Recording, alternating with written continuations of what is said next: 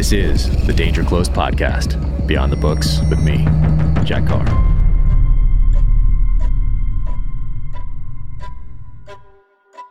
Welcome to the Danger Close podcast, an Ironclad original presented by Navy Federal Credit Union. Before we get going today, I want to let you know that my next novel, In the Blood, is coming out on May 17th in hardcover, ebook, and audiobook, read by Ray Porter. Coming in hot. And if you have not seen the 15 to 20 second teaser on the terminal list starring Chris Pratt. You can go to my website. You can go to my social channels at Jack Carr USA and check out that first glimpse of the terminal list, which is coming to Amazon Prime Video on July 1st. My guest today, Peter Zeihan, geopolitical strategist, author, and incredible guy. We talk about Ukraine, we talk about Russia, we talk about China, we talk about Iran, we talk about the future of the United States, and uh, just a fascinating guy. His books, The Accidental Superpower, The Absent Superpower, Disunited Nations, and his new one that's coming out on June 14th, The End of the World is Just the Beginning, is available for pre order now. So, now, without further ado, Peter Zeihan. Well, thank you for taking the time to do this. That's a yeah, huge, no that's a busy schedule, and you've been doing that for a while up until COVID hit anyway. Yeah, we were, yeah, yeah. 2019 was our best year ever. We had 100 events total. Uh, we had 130 scheduled for 2020, and then of course, wow, jeez. And are those all are those uh, uh, private sector businesses, government entities? That's this the the NGOs across the board, or what do you? It, it runs the gamut. To? I'd yeah. say probably two thirds of them are either corporate or business associations. Okay, and uh, are they bringing you in because they want? They really want to know about this world disorder or order or are they are they just like hey we need to have a speaker this guy looks interesting let's sit him down like what, what do you get uh, most well i of? used to be in the second category uh, but uh, up through 2019 it was like okay here's a guy who talks about things that we don't think about and it's a good yeah. thought experiment to see you know how would react in these circumstances and no one really I don't think too many people took it too seriously. And then uh, starting in 2021, people are like, holy shit, this guy actually knew what he was talking about. We have to, this is happening. We've got to have him back now. yes. I mean, now if you read Accidental Superpower in particular, but really like anything that you've, you've talked about, I mean, it's, it's eerie how many of your predictions have uh, come to fruition or have uh, I would use the word depressing, to. but yes, yes, that may be the better word to use, uh, especially with what we're looking at right now with Ukraine. But uh, I do want to ask you specifically about that. But before we get there, how did mm-hmm. you get into all this? And are you are you still are you in Austin right now? Or are you no, traveling? I'm in, What's uh, home? I'm in. I'm above Denver now. I live in Morrison. Okay.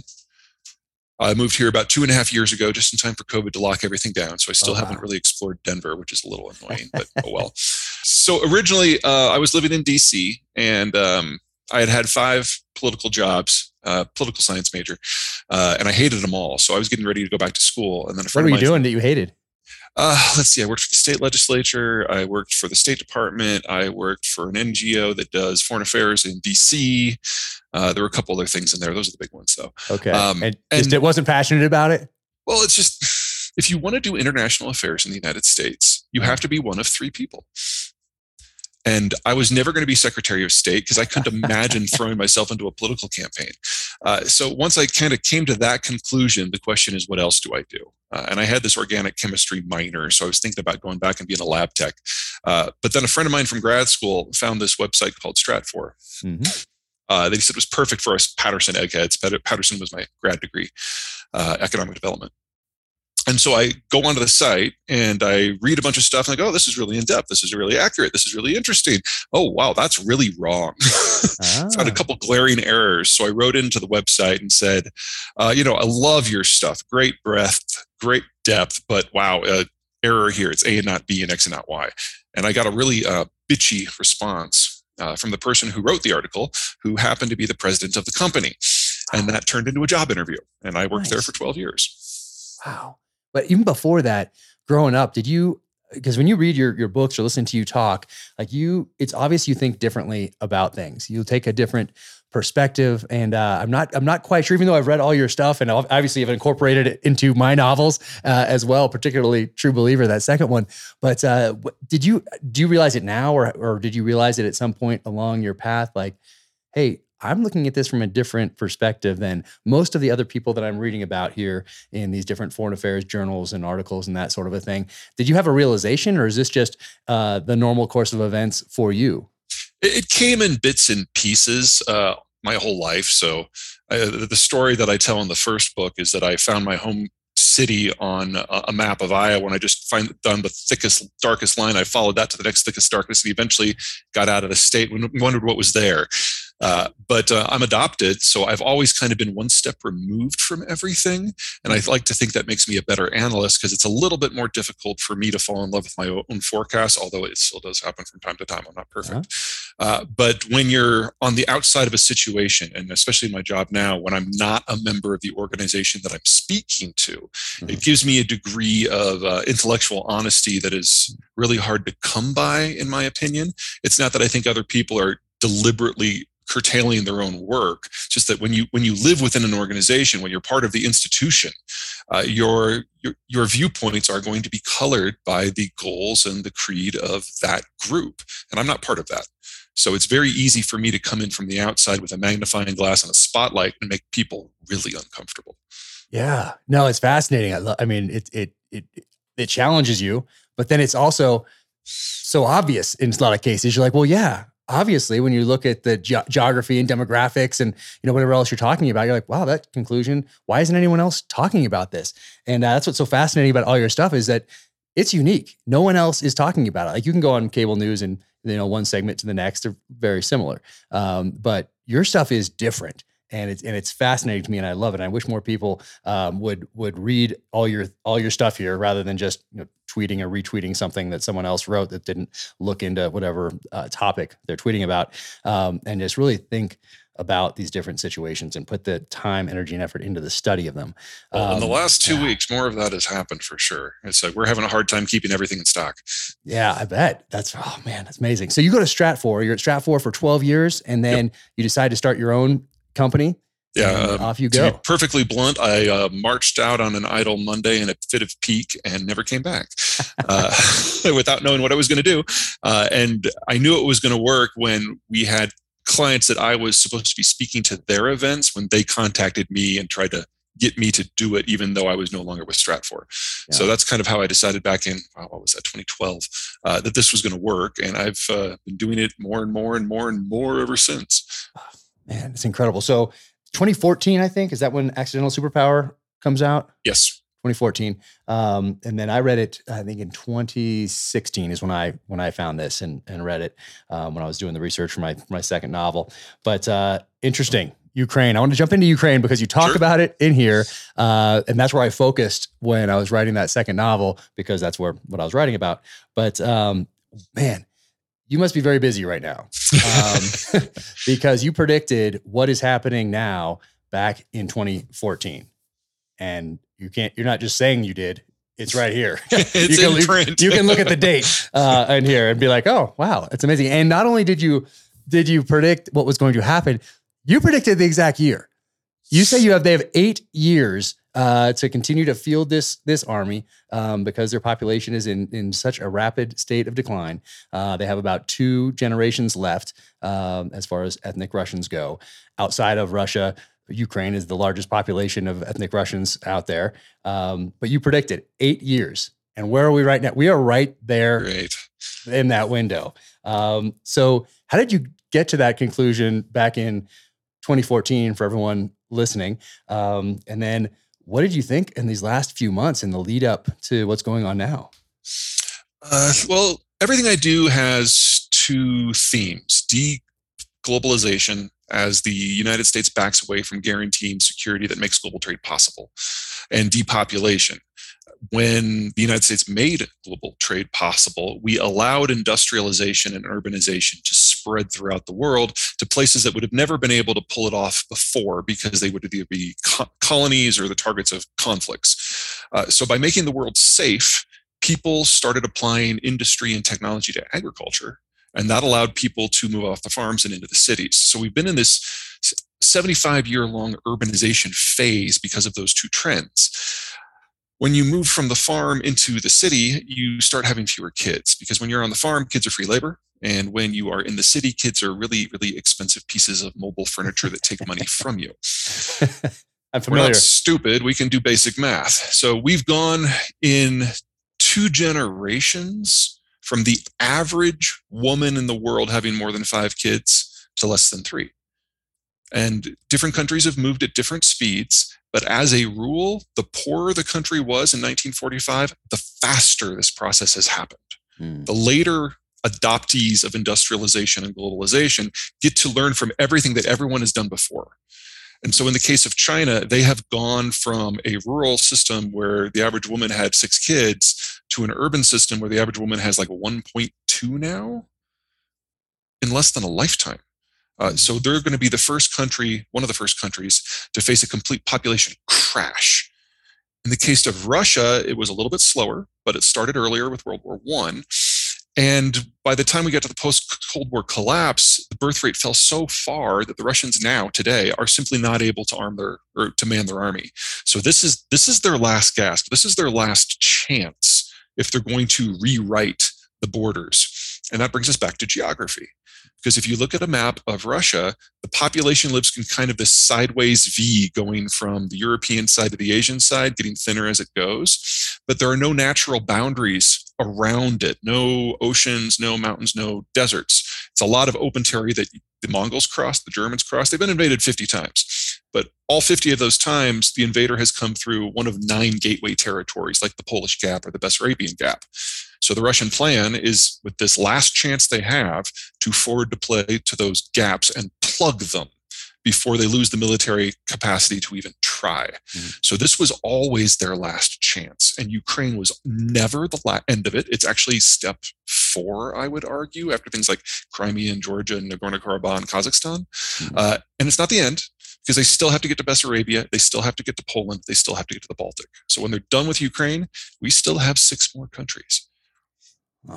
So when you, I think was life expectancy in Russia still is it 59 ish, 58, 59? we, we don't have good data anymore. Yeah. They really stopped reporting that several years ago. Uh, they started just fabricating stuff. But as of the last time that they reported data that was somewhat trustworthy, it was 59. Average age of male mortality, you know, is now below the retirement age, uh, and there's not a lot of leadership left. Uh, we're in this weird situation because of the demographics that they now have a total national elite of probably only about 150 people. Wow. And so every time one of them slips in the shower and falls on some bullets or chokes on a chicken bone or whatever it happens to be, it's a national crisis because these people are irreplaceable. They're, they're, they're Yeah. survivors from the KGB cadre from the late Cold War. They haven't trained up any new ones. They haven't had the institutional capacity to do that. So here in the United States, our our elite is over two million people. Because you can get into it from business. You can be a private uh, public servant like Biden. Uh, you can do a reality TV show and get elected like Trump. Uh, you can be in show business like Reagan. You know, you, there's any number of ways, and it's a very churny, regenerating system. The Russians do not have that. So this is this is their last chance in terms of demographics, in terms of economics, in terms of military, in terms of leadership. They they have to do it now. Jeez. And do you think is is uh, President Putin or that um, that uh, uh, that oligarchy or that elite in Russia are they looking at it through the same lens that you are? Are they looking at are they are, are they very aware of this demographic uh, decline? And uh, is that why they're doing it, or is that just something that you predicted that's happening, or, is- or is that at the forefront? I think of it's something that at a minimum is in the background. You know, I'm not privy to their interior mail like apparently the CIA is now, which, oh my God. Yeah. The CIA has gotten really good, or NSA, whoever's doing has gotten really good at reading Putin's, Yeah. gotten really good at reading Putin's mail. Um, I know this was under discussion before they really went into lockdown five years ago. Hmm. Um, the degree to which it's driving their day to day decision making, I'm, I'm not privy to that. But if they're not, it's a really insane coincidence. Yeah. No, if they've read you, they they should be aware of it. Uh, and for me, when I think of it through that lens, I think, okay, well, there. This is the last gasp of a dying empire, essentially. If you're looking at two generations and you're looking at things in longer than four year election cycles, maybe eight years for the real deep thinkers among us.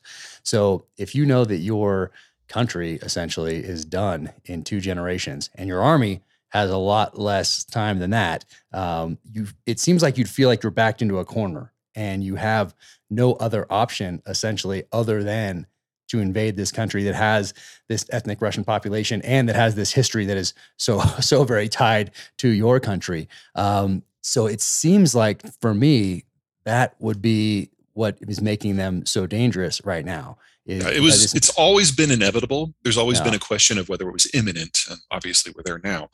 Um, there's something that a lot of people in the foreign policy space have been saying for years that you know we pushed them into this to a degree that by expanding NATO, we made them more and more unstable, more and more paranoid. And there's something to be said for that because the Russians have always known they had to get these gaps. But the only version of Russian security that would have satisfied Russia is if the Russians were able to write the security policies or occupy a number of countries with a combined population of twice of their own. Mm. That was never a viable option.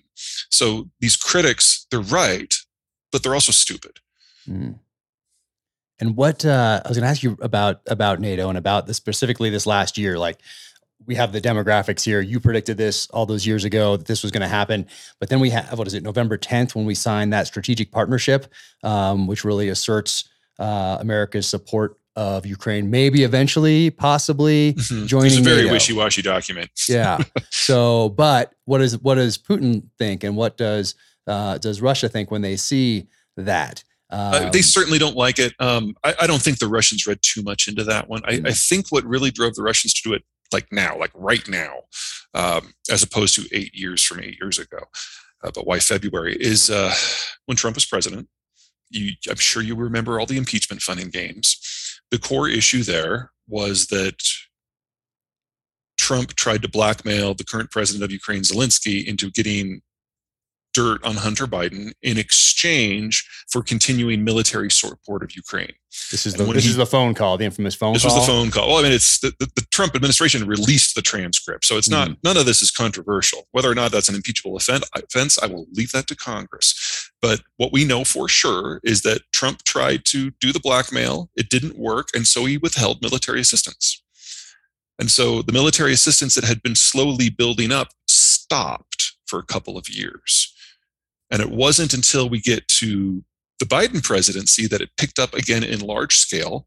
And it wasn't until the Biden administration became uh, in power that some of the weapon systems that we had provided, we gave them permission to use them on that eastern front where the separatists were. That started in November of last year. Those weapons finally faced the Russians in November. That's when the buildup in Russia started they realized that the window for them was closing very quickly. Because if you can operate a Nintendo Game Boy, a javelin missiles easy. Hmm. And all of a sudden, they were losing armor and uh, and uh, trucks to javelins uh, a dozen a week. And they realized that if they didn't act soon, Ukraine wouldn't be nearly as easy to fall. And now we're in a situation where I think we've provided them with something like 3,000 launchers. So the Russians can still win but the cost is going to be very, very high. So then, looking back, would you say that uh, that is a mistake to to arm a country next to your adversary who's going to use those weapons on that adversary? Like, is it is that a uh, provocation? you know, you again, uh, let me let me play the adoption card here. it's like there are three countries in human history that have threatened the United States: Britain. We, uh, with Lend Lease in World War II, they became our junior ally. We will never let them out of that position. Mexico, we invaded them, we took half their territory, we're best buds now. Russia, that pointed nukes at us, that still points nukes at us, that mm-hmm. never stopped pointing nukes at us. Uh, destabilizing that is kind of hardwired into the American strategic ethos, and it's yeah. hard for me to find fault with that. So does that mean that that that war, that U.S. Russia war, eventually is just is going to happen at some point because we've had all this time to figure this out. And this looks like what war is what a failure of diplomacy um, in many cases. So um, it, it's just for me, it's like so hard to think about this in terms of we made it all the way through Cuban Missile Crisis, the Cold War. Uh, we, we have that 30 years since the end of the Cold War now without a nuclear exchange. Uh, and now we're talking about it. Yeah, I'd actually argue that the Biden administration which never wanted to get into a war with Russia in the first place, um, is actually more concerned about that and more concerned about avoiding it now because the Russians have done so badly in Ukraine. Uh-huh. We now know that if it comes to a, a, a face-to-face fight between American forces and Russian forces, that we will obliterate them. Absolutely. There's, there's no other way this could go. There, there's for a country with the lack of military expertise, equipment, and funding of Ukraine to be standing up to Russia. Are the Ukrainians overperforming? Sure, but the Russians are just, they're coming across like the Iraqis in Desert Storm. Mm-hmm. They just don't seem to know even how to drive a truck down a road without running out of gas. There's a 40 mile column of armored vehicles and tanks coming down from Belarus that has now been stalled for over a week because it ran out of fuel and then it ran out of food and everyone just had to leave their vehicles and walk back to Belarus. That's insane. So if you put that against the US Army and Air Force, oh my God. Yeah. Did that surprise that you? Scenario, did that performance did that surprise you? Yeah, very much so. Yeah. Very much so. That, that the Russians could have lost all of the lessons that they learned in Chechnya and Syria and here they are in a real war that really means something to them strategically mm-hmm. and all of a sudden they're just collapsing so in a scenario of an american russian clash now the russians have two options a humiliating retreat and nukes and so if you are Biden, you were thinking that Ukraine was going to fall relatively quickly and you would then feel this insurgency. There's now this outside chance that Ukraine might actually succeed at fighting off the Russians. It'll be bloody, it'll be painful, it'll take years. But if the Ukrainians can stay in the game against this foe, then the foe isn't all that. Unless they launch. Unless they launch nukes. Yeah. So how do, how do you balance support for an insurgency, uh, overt support, covert support, either way, uh, for that kind of an insurgency, protracted or or not, when you're trying to balance that uh, the the real threat of a country who has, I think they have six thousand nuclear weapons. I think we have a, a couple less, with like five thousand or something like that. But uh, that ballpark, yeah. How do you how do you uh, if you were advising? It's not a balance. It's not a balance. It's you give the Ukrainians everything they possibly can use in a guerrilla format because as long as that is going on, as long as that war is happening, as long as the Russians are locked down, they can't move to the next step. And the Russians are highly unlikely to use nukes against Ukraine because you want to talk about humiliation. Uh, you know, nuking your fellow Serbs who stood up to you without them even having a military. I don't think the Russians would would consider that an option because honestly it wouldn't achieve anything for them so from the biden administration's point of view from the germans from the swedes from everybody in the west point of view this is how we prevent World War III. We make sure that Russia dies in Ukraine. And you're not so so you're not overly concerned that they're going to do that escalate to de-escalate thing, take out maybe a smaller city, a smaller town, just to show, hey, we have tactical nuclear weapons in place, we can use them, and uh, and we will do this more unless this government folds and allows us to to move in. Can't rule it out because Putin has really isolated himself He's not taking it. He's not as he's not as bad as Obama. He's not as bad as Chairman Xi in China, but he's like a close third in terms of how isolated he is now from everyone in terms of figuring things out. And so it's entirely possible that he has a, a bit of a snap and decides to throw a nuke into the fray. If he does that, Sweden and Poland will have nukes before the end of the year, as will a number of other countries. That is a way to guarantee the death of Russia from a strategic bleed out. Interesting. So say that say they do launch a nuke, and say that weather because they would probably look at the weather uh, and make sure that that wind is not blowing back towards Russia. Uh, seems reasonable. And see it blows the other way over, let's say a uh, a NATO uh, member country. Yeah, um, it's. Um, I can't think of a better way to guarantee that NATO actually is worthy of the name. Uh, but it would come at the cost of a number of NATO countries. Let's throw Germany into that list too immediately starting a nuclear weapons program. Any country that has a nuclear power plant can build a nuke in under a year. Uh, it's a non-proliferation pledge issue as, as to why mm-hmm. they've not. But if a nuke is used on your eastern on your yeah, eastern frontier, you can guarantee that a number of countries are going to join that club very very quickly. Jeez, and if they so let's say they let's say that a nuke does go off, whether it's a tactical nuke or an old suitcase nuke that they get going again and bring it in and and, and that thing goes off. Um, now what do what would the what do you think that the United States would then do? I mean, we're, we're piling ifs upon ifs here, yeah. but we would definitely return the nuclear fleet to Europe. and would we respond in kind in defense of, let's say, a NATO Ukraine is not a NATO over? ally, so I can't imagine that we would respond in kind, but we would make it very clear that any hope that the Russians now thought that they had of securing those gateways is now completely off the table. And now it's just a question of how Russia fades from the world as opposed wow. to when. Man, so so it's inevitable that they're that Russia's on the on the decline and heading out some way. It's just the, it's just the way. Yeah, American policy for the last 30 years has been about buying time when it comes mm. to Russia. It's like we, we know we're going to outlive them. We know that the Russians are going to lose control of the Russian Federation probably in the 2050s or 2060s. And so, as long as we can prevent a Russian lash out from causing us real damage, you know, we're good.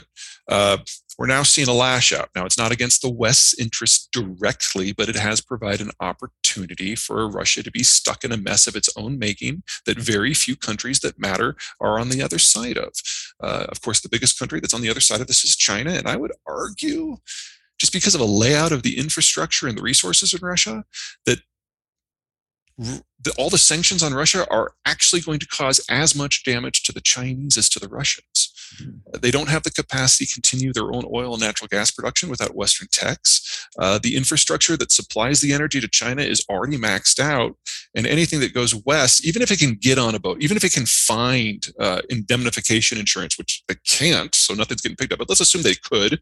Let's assume they can get by the, the Danes and the, get by the Turks and get through uh, the Suez Canal and burn up a third of their crew going all the way around the world. I mean, it's like these are shallow water ports. They can't take super tankers. So just the, the sheer scale of the stuff that is just completely going offline is huge. And the biggest loser from all of that is China. China absolutely needs those imports, and now they're limited to the infrastructure that connects the two states directly that come from really complex fields that the Russians can't operate themselves.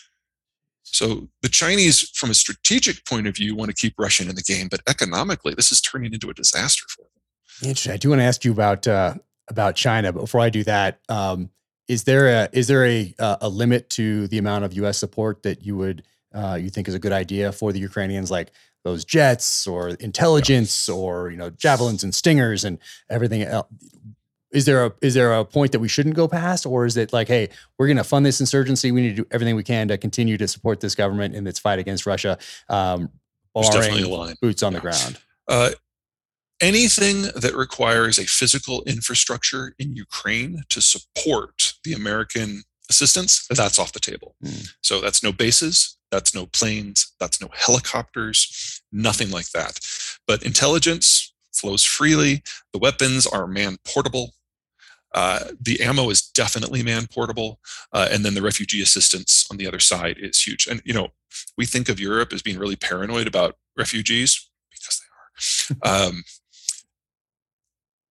there are 1.2 million Poles. I'm sorry, 1.2 million Ukrainians in Poland right now you know that is greater than the two year surge into germany a few years ago and that's just one country that's only half of them yeah. europeans really have stepped up uh, and because of that uh, everyone in europe now has a vested interest in working hand in hand with the americans and getting the ukrainians anything that they need that does not require a physical infrastructure base as soon as you provide something where it's a military target that's mm. fixed the russians will hit it Mm. That's how you get escalation. So you have to avoid that specific circumstance. Interesting.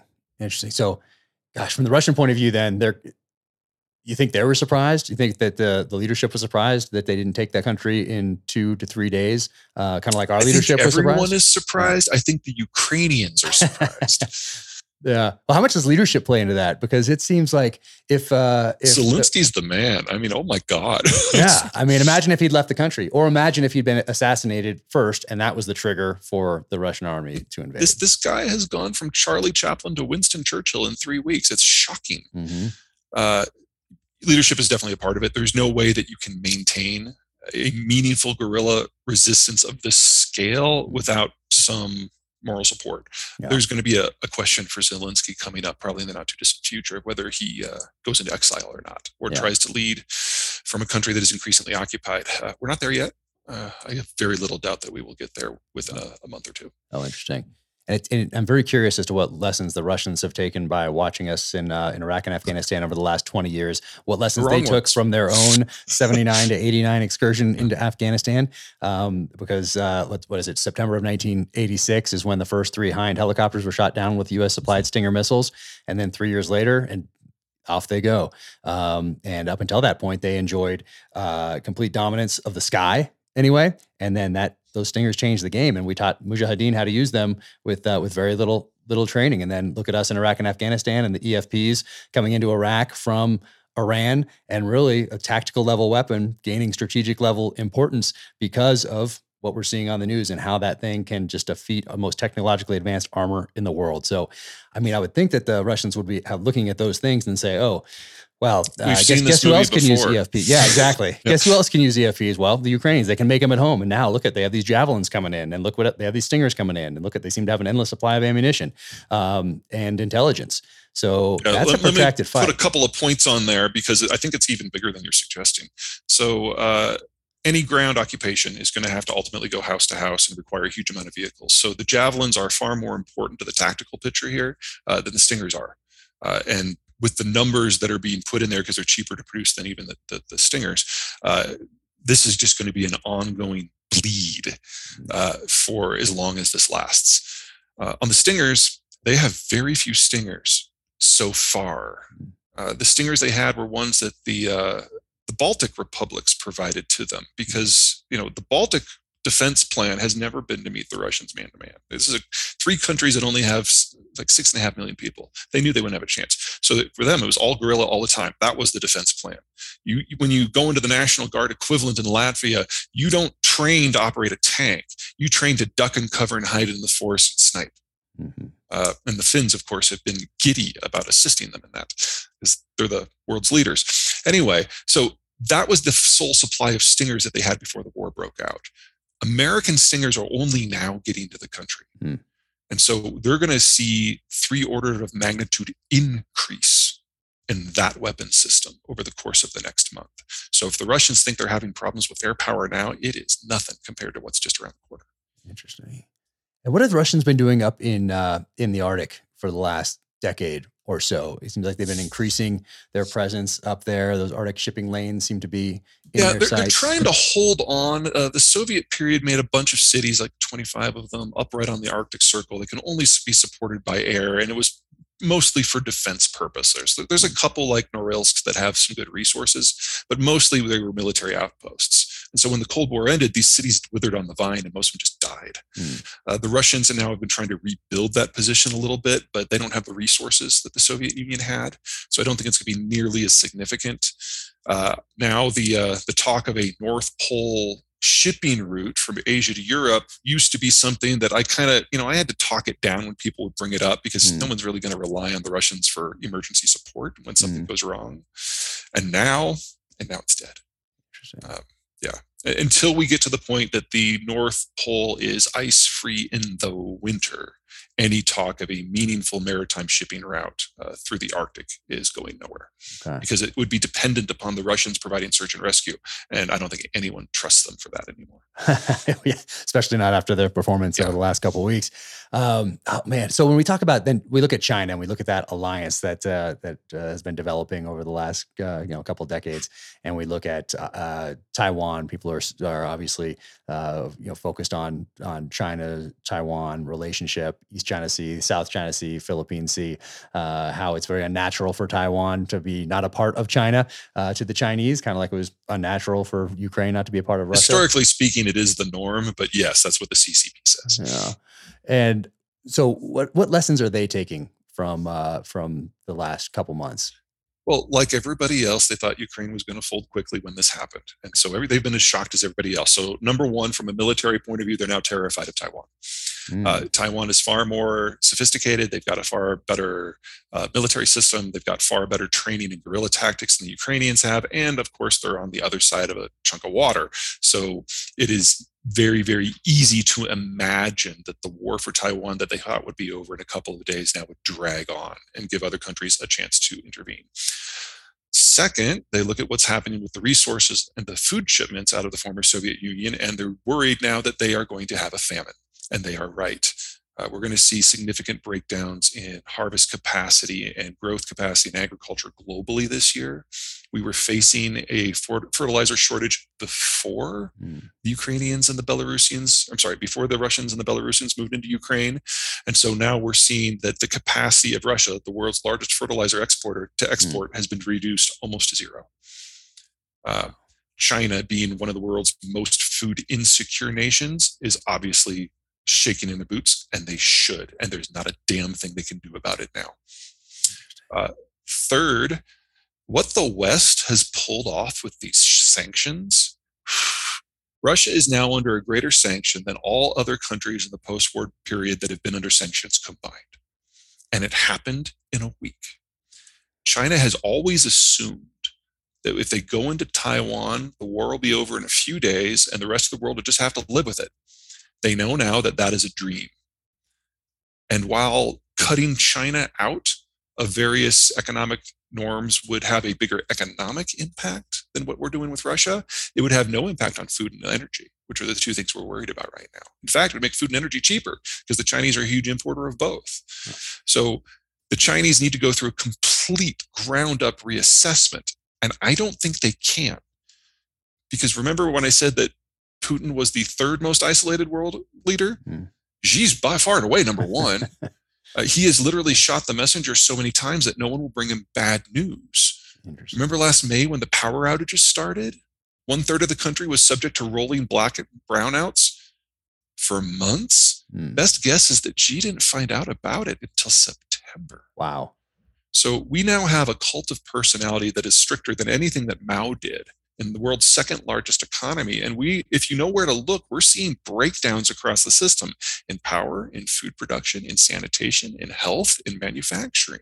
China is crumbling before our eyes, but we're all a little focused on Ukraine right now for obvious reasons. Mm-hmm. Oh man!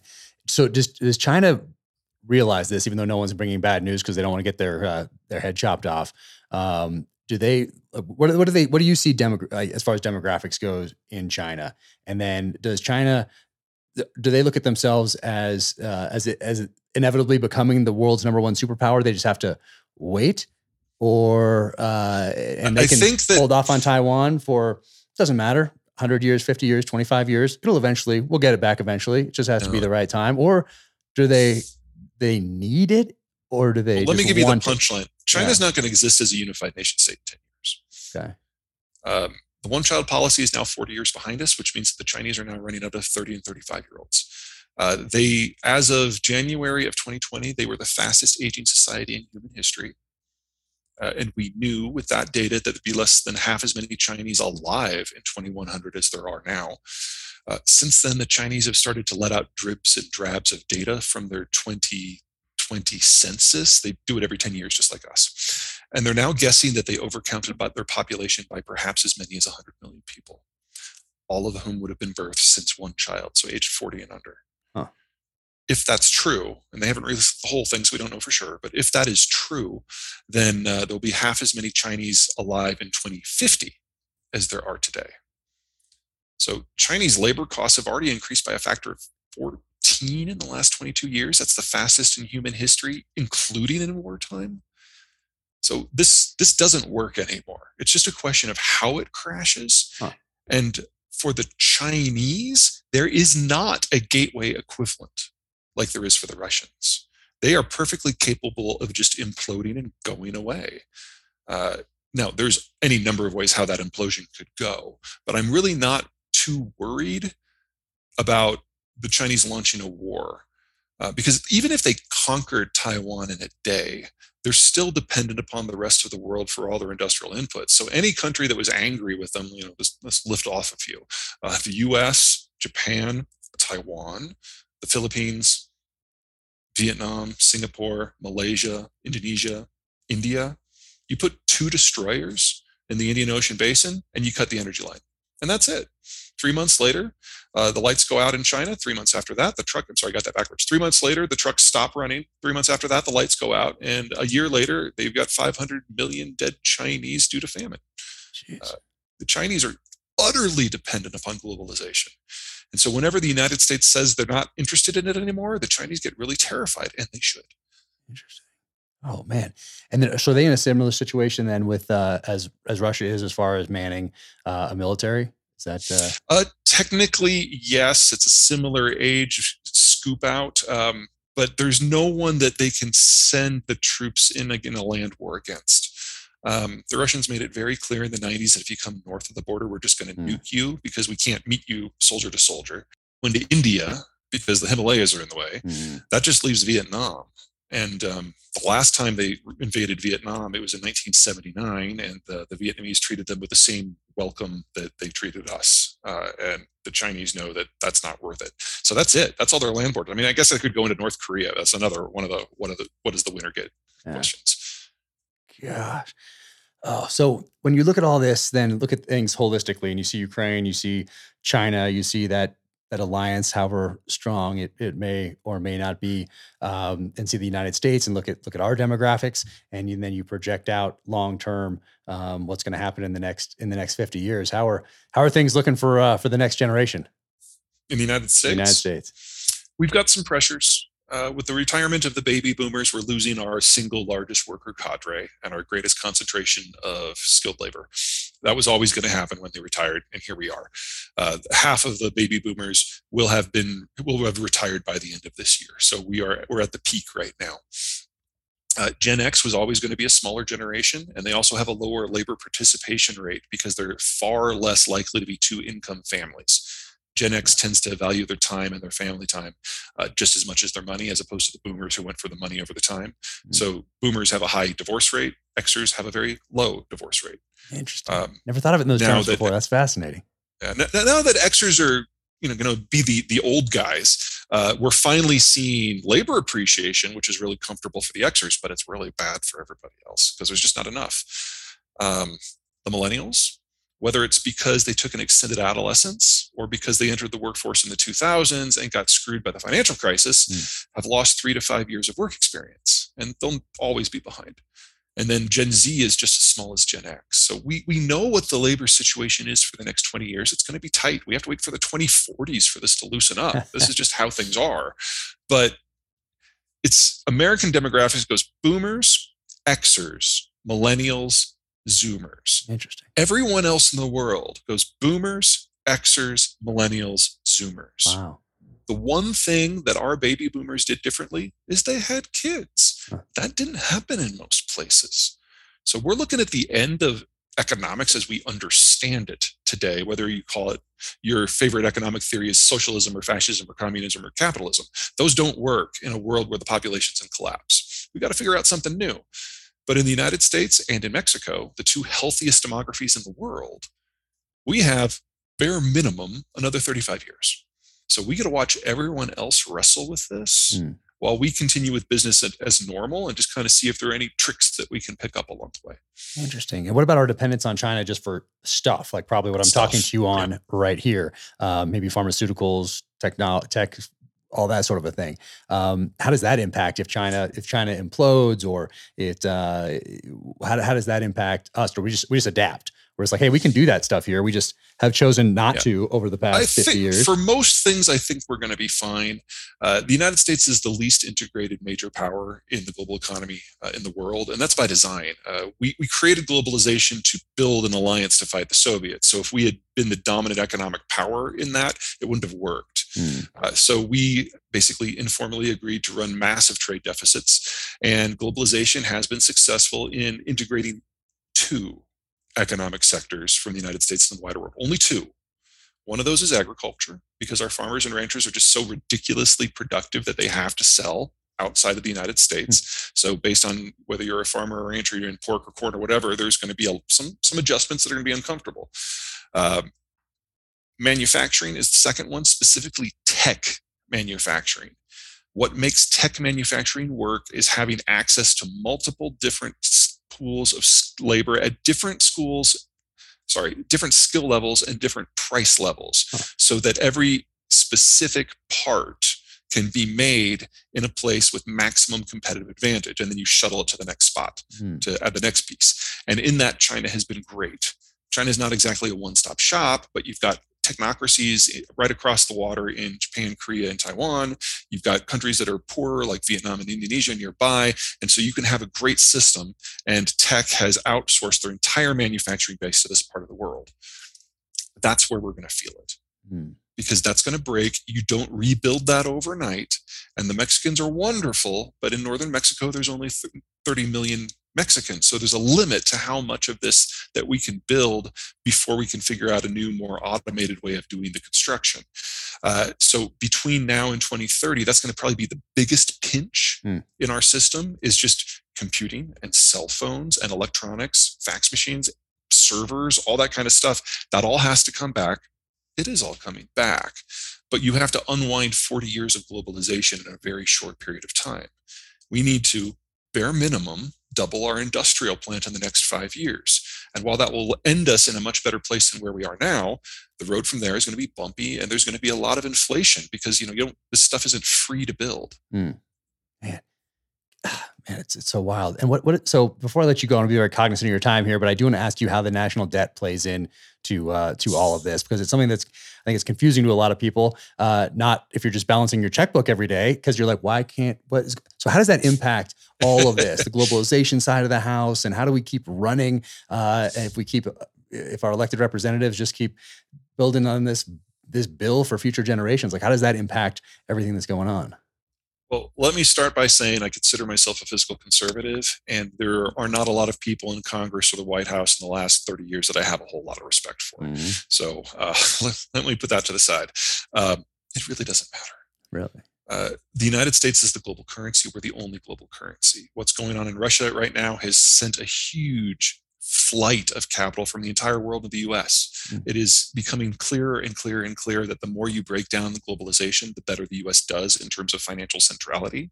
And in that environment, even if we're using sanctions to cut off the world's 11th largest economy, people are still putting their money here because there is no other option. Mm-hmm. There is no competitor to the US dollar. Bitcoin is laughably, laughably incapable of providing any sort of sustenance for this system. Uh, the Chinese yuan is locked off from the world because whenever they open it, people get their money out of China as soon as they can and get into dollars. Huh. Uh, the euro is a regional currency, and now that it's under threat from the Russians, they're seeing capital flight.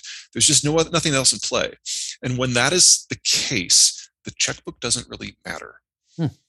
You have to worry about checkbook logistics when you're a normal currency and the balance of payments is critical. But the United States is not in that situation. We decide what the money supply is, and we are the world's single largest store of value by a large margin, and we are the largest trade currency by a large margin. As long as that is the case, the United States has the uh, exorbitant privilege, if you want to use the technical term, uh, of printing currency in nearly any volume it wants to. In hmm. addition, we can we kind of get like an $800 billion a year freebie in that because as long as we're expanding at roughly 3% growth which is what we've been doing for decades mm. and you if you print or if you have a, a, budget deficit of 800 billion that comes out to about 3% of gdp so the relative debt load doesn't increase um, Interesting. think of what's happened under biden and trump you know the two biggest deficits we've ever had 20% of GDP at one point, and the dollar still went up. Yeah, it, it, it's kind of hard to wrap your, your mind around. Um, but you seem very hopeful for the future. And I wasn't sure. Yeah, you- there, there are things that I've got huge concerns about, but they're not kind of the structural concerns that are threatening a lot of countries around the world. Uh, so, so is there something that that keeps you and that keeps you up at night, or uh, or things that that you uh, that you think about more than than other things when you think about the future? Sure. Well, let me give you two. Uh, one's a security, one is more economic. The security one, uh, it involves Mexico. Americans really like their cocaine. And a hmm. lot of Americans have discovered that they really like meth. And that has provided the Mexican cartels with all the money that they will ever need. And so, Mexico, our largest trading partner, our, our second largest demographic partner, uh, is suffering under that. Mm. And the evolution of the cartel wars in Mexico is threatening to come north now. There's a new group called Jalisco New Generation, ultra violent, much worse than the Guadalajara cartel, much worse than the Sinaloa. And they are now contesting other cartels for control of each and every plaza that crosses into the United States. And if they just get one, they're going to start coming north. Uh, that worries me. Uh, it's not going to destroy us, but that's a big concern. Uh, the thing that keeps me up at night uh, is between what's going on in China and Russia right now, the world is in a huge fertilizer shortage, and it's not going to get better. And put this a little different way. In the 1990s and the 2000s, part of why global growth was so strong is that all of the supplies, the energy, the industrial inputs, the food that the Soviet system built in excess and distributed through its empire got dumped on, the global market. And it was dumped on the global market for the next 25 years. That has kept inflation low. That has allowed any number of economic trends that we think of as normal to manifest. This is German manufacturing, Chinese manufacturing. This is the digital revolution. This is the energy transition. None of this would have ever been possible without FSU materials. It's also Brazilian and South Asian agriculture. Removing the Russians from the system, removing Chinese fertilizer from the system, breaking down globalization. We now have to go through those good years where we had all this stuff to build up all this capacity. We now have to do that in reverse. Mm. And if nothing goes wrong, and if we all trust each other and no one hoards, we're still going to lose a billion people. Because we have to go back at a minimum to the food situation that we had in 1992 when we had a much smaller population globally. Okay. Interesting. A better bet is that we're going to regress a lot more than that. Okay. Gosh. So we're looking at a very different caloric situation globally. Mm and you're looking at half the population of the world having to figure out how to get by with substantially less. That's my big worry. Interesting, interesting. And I got just a couple more minutes, but I do want to ask you about uh, Iran. When we look at the at, at, the Middle East, and it's obviously since 1970, well before 1979, but you know 1979, obviously a, a turning point uh, in our relationship. Um, uh, what what does their future look like over there? Population based, geography wise, uh, nuclear wise. I mean, it, it's a highland massif with a lot of mountains, which means it's pretty much invasion proof. they're not like the Chinese or the Russians. They're not going to cease to exist. Uh, they do have a bunch of problems. Their primary income source is oil. Oil can only be shipped out in a globalized world. Globalization is going away. And if you're a foreign power and you're not the United States, who doesn't care about this anymore, getting to the Persian Gulf, who do you deal with? The Iranians who are prickly, who might be able to give you two or three million barrels in, after a decade of investment, or the Saudis who can give you seven million barrels today. So Iran will always be a problem for any country that tries to enter the Persian Gulf. Saudi will always be their preferred partner, or Kuwait, or the UAE, or Qatar. Um, so the Iranians have thought the last 50 years as an aberration with the American, or the last 40 years anyway, that the Americans don't like them, they don't like the Americans, and that's the reason why their oil industry has failed. No, their oil industry has failed is because there's just so many other better options. and if you remove the Americans from the equation, they can't get stuff out of the port of uh, out of the, the Strait of Hormuz. So the future of Iran is an Iran without an oil sector. Hmm. Do they have and territorial ambitions? To, I'm sorry. Do they have territorial ambitions? They, they, yeah, they do, but it doesn't matter. They don't have the capacity to act on it. Interesting. So if they lose the oil income, all of these little groups that they've sponsored from Lebanon to Yemen, you know, they, they just shrivel and die because they won't function without the economic support and Iran won't have the money to do it. Yeah. So Iran is going to go through one of its occasional internal navel gazing collapses where they basically withdraw into themselves. Anyone who comes and tries to knock on the door will obviously get their hand chopped off. Mm-hmm. Uh, but they're not going to be a major problem outside of their own zone. Uh, that does not mean that the Middle East will become a calmer, better place. no, there are the Middle East is far is very, very capable of generating a huge amount of chaos, even if the Iranians are not present. Uh, but Iran is going to fade from thought as a significant threat to outside powers until such time as the global system turns into a different form. And you're going to have to wait a few decades for that. Interesting. Wow. Well, I know I got to let you go because you got to jump on your next thing, but books, absolutely amazing. Thank you so much for uh, putting all this work and thought uh, into everything that you do, whether it's the books or uh, a talk on you can get see a lot of those on YouTube. Um, but uh, thank you so much for uh, for all of this all this work that you do. Uh, and then you have another book that's coming out June 14th, and then it has the longest title I think of uh, any book on my shelf. And it's uh, I luckily I got I got an early copy, so thank you so much for for sending that. Um, but the end of the world is just the beginning. And uh, so, what, what, are you exploring in that one? Uh, just in the couple minutes that we have that we have left. Sure. The three books that are out so far are The Rise and Fall of Nations, you know, the, the future of the human condition. This new one is getting a lot more personal. It talks about all the economic sectors, the future of energy, the future of agriculture, the future of manufacturing, how we got to where we are, and what it is going to look like on the backside of a global breakdown in trade. Man, wow, you got that down. Awesome. the pitch down. Um, but uh, I want to encourage everybody to read, get the new book, pre order it right now. Read these other books before you just start tweeting or before you just start retweeting things that other people tweet who, who also have not read these books or at least taken a breath and, and studied the situation as in depth as they possibly can. So, uh, uh, so highly recommend these thank you so much for taking the time to do this. I know you have to be so busy, especially right now. And uh, man, I just, uh, I just, I'm so glad you're out there. Uh, it's been a pleasure, Jack. We'll definitely do this again. Sounds great. Sounds great. You take care. Have a great one. Just wanted to say a quick thank you to Navy Federal Credit Union for taking such good care of me and my family over the years. I've been a member since 1996. Right there. There's my Navy Federal Credit Union Q card right there. So, yeah, been a member for quite some time now. They've done a fantastic job with me and my family. And I know that investing and saving can be stressful, and Navy Federal Credit Union takes that stress away. A lot of educational materials, and they can help you get on track in 2022 when it comes to saving and investing. So, go to NavyFederal.org backslash save and invest. Trust me, you won't regret it. All right, let's talk about 10,000.cc. So 10,000, awesome company. If you have tried their interval shorts or their tactical shorts, which these are right here, you know that you are not going back to anything else. These things are awesome.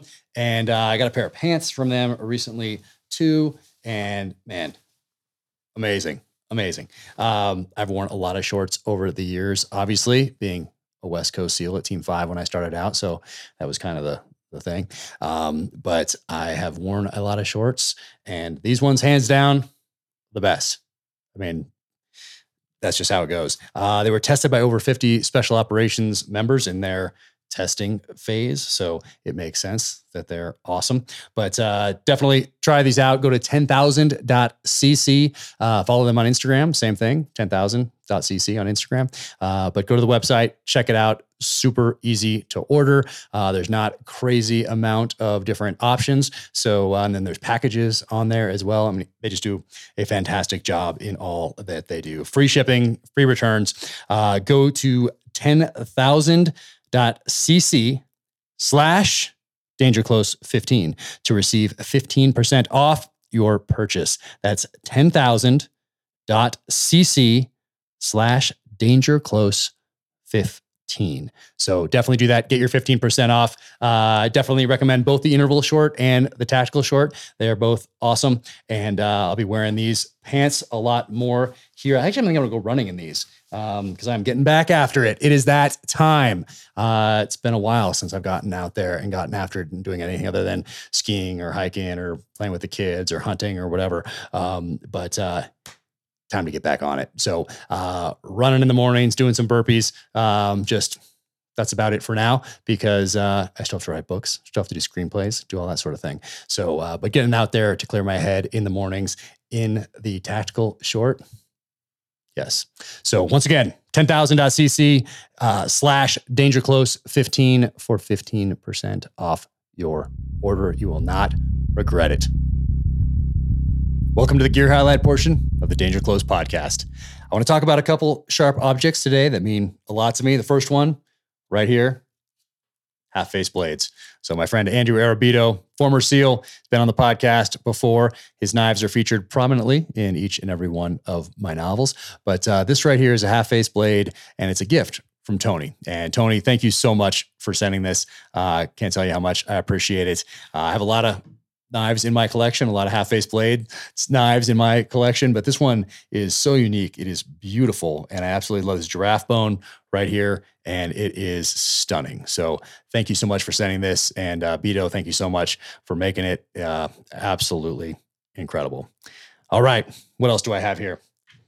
Winkler Knives. So if you have seen the trailer, or not a trailer, it's called a first glimpse or a first look at the Terminal List, starring Chris Pratt. And if you haven't seen it, you can go to my Instagram. It's right there, Jack Carr USA. You can go to my website, hit the blog section. But the first glimpse is a uh, 15 to 20 second uh, video that uh, highlights the upcoming Terminal List series starring Chris Pratt that comes out July 1st on Prime Video.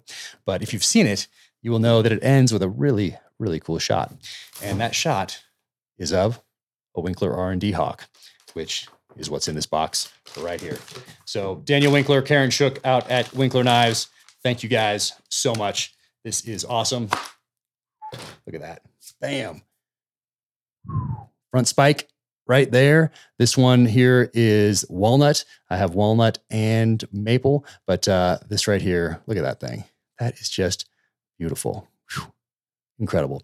If you've read the novels, you know that James Reese uses these in each and every one of the novels. And if you've seen that first glimpse at the terminal list, that 15 to 20 second video, then uh, you'll also be aware that Chris Pratt uses this as Navy SEAL sniper James Reese in the terminal list series. So that is very cool, incredible. Absolutely love this.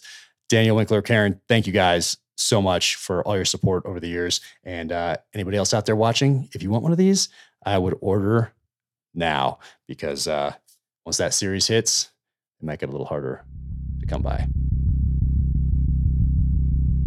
Thank you for tuning in to the Danger Close podcast, an Ironclad original presented by Navy Federal Credit Union. To find out more about Peter Zeihan, go to zeihan.com, and that is Z E I H A N.com. OfficialJackCarr.com is my website, at Jack Carr USA on the social channels, Jack Carr USA for the merch, and In the Blood. My next novel is coming in hot on May 17th in hardcover, ebook, and audiobook read by Ray Porter. If you like the conversation on this podcast, be sure to leave a five star rating and review wherever you get your podcasts. Thank you so much for tuning in. Take care out there. Be safe, stay strong, keep fighting.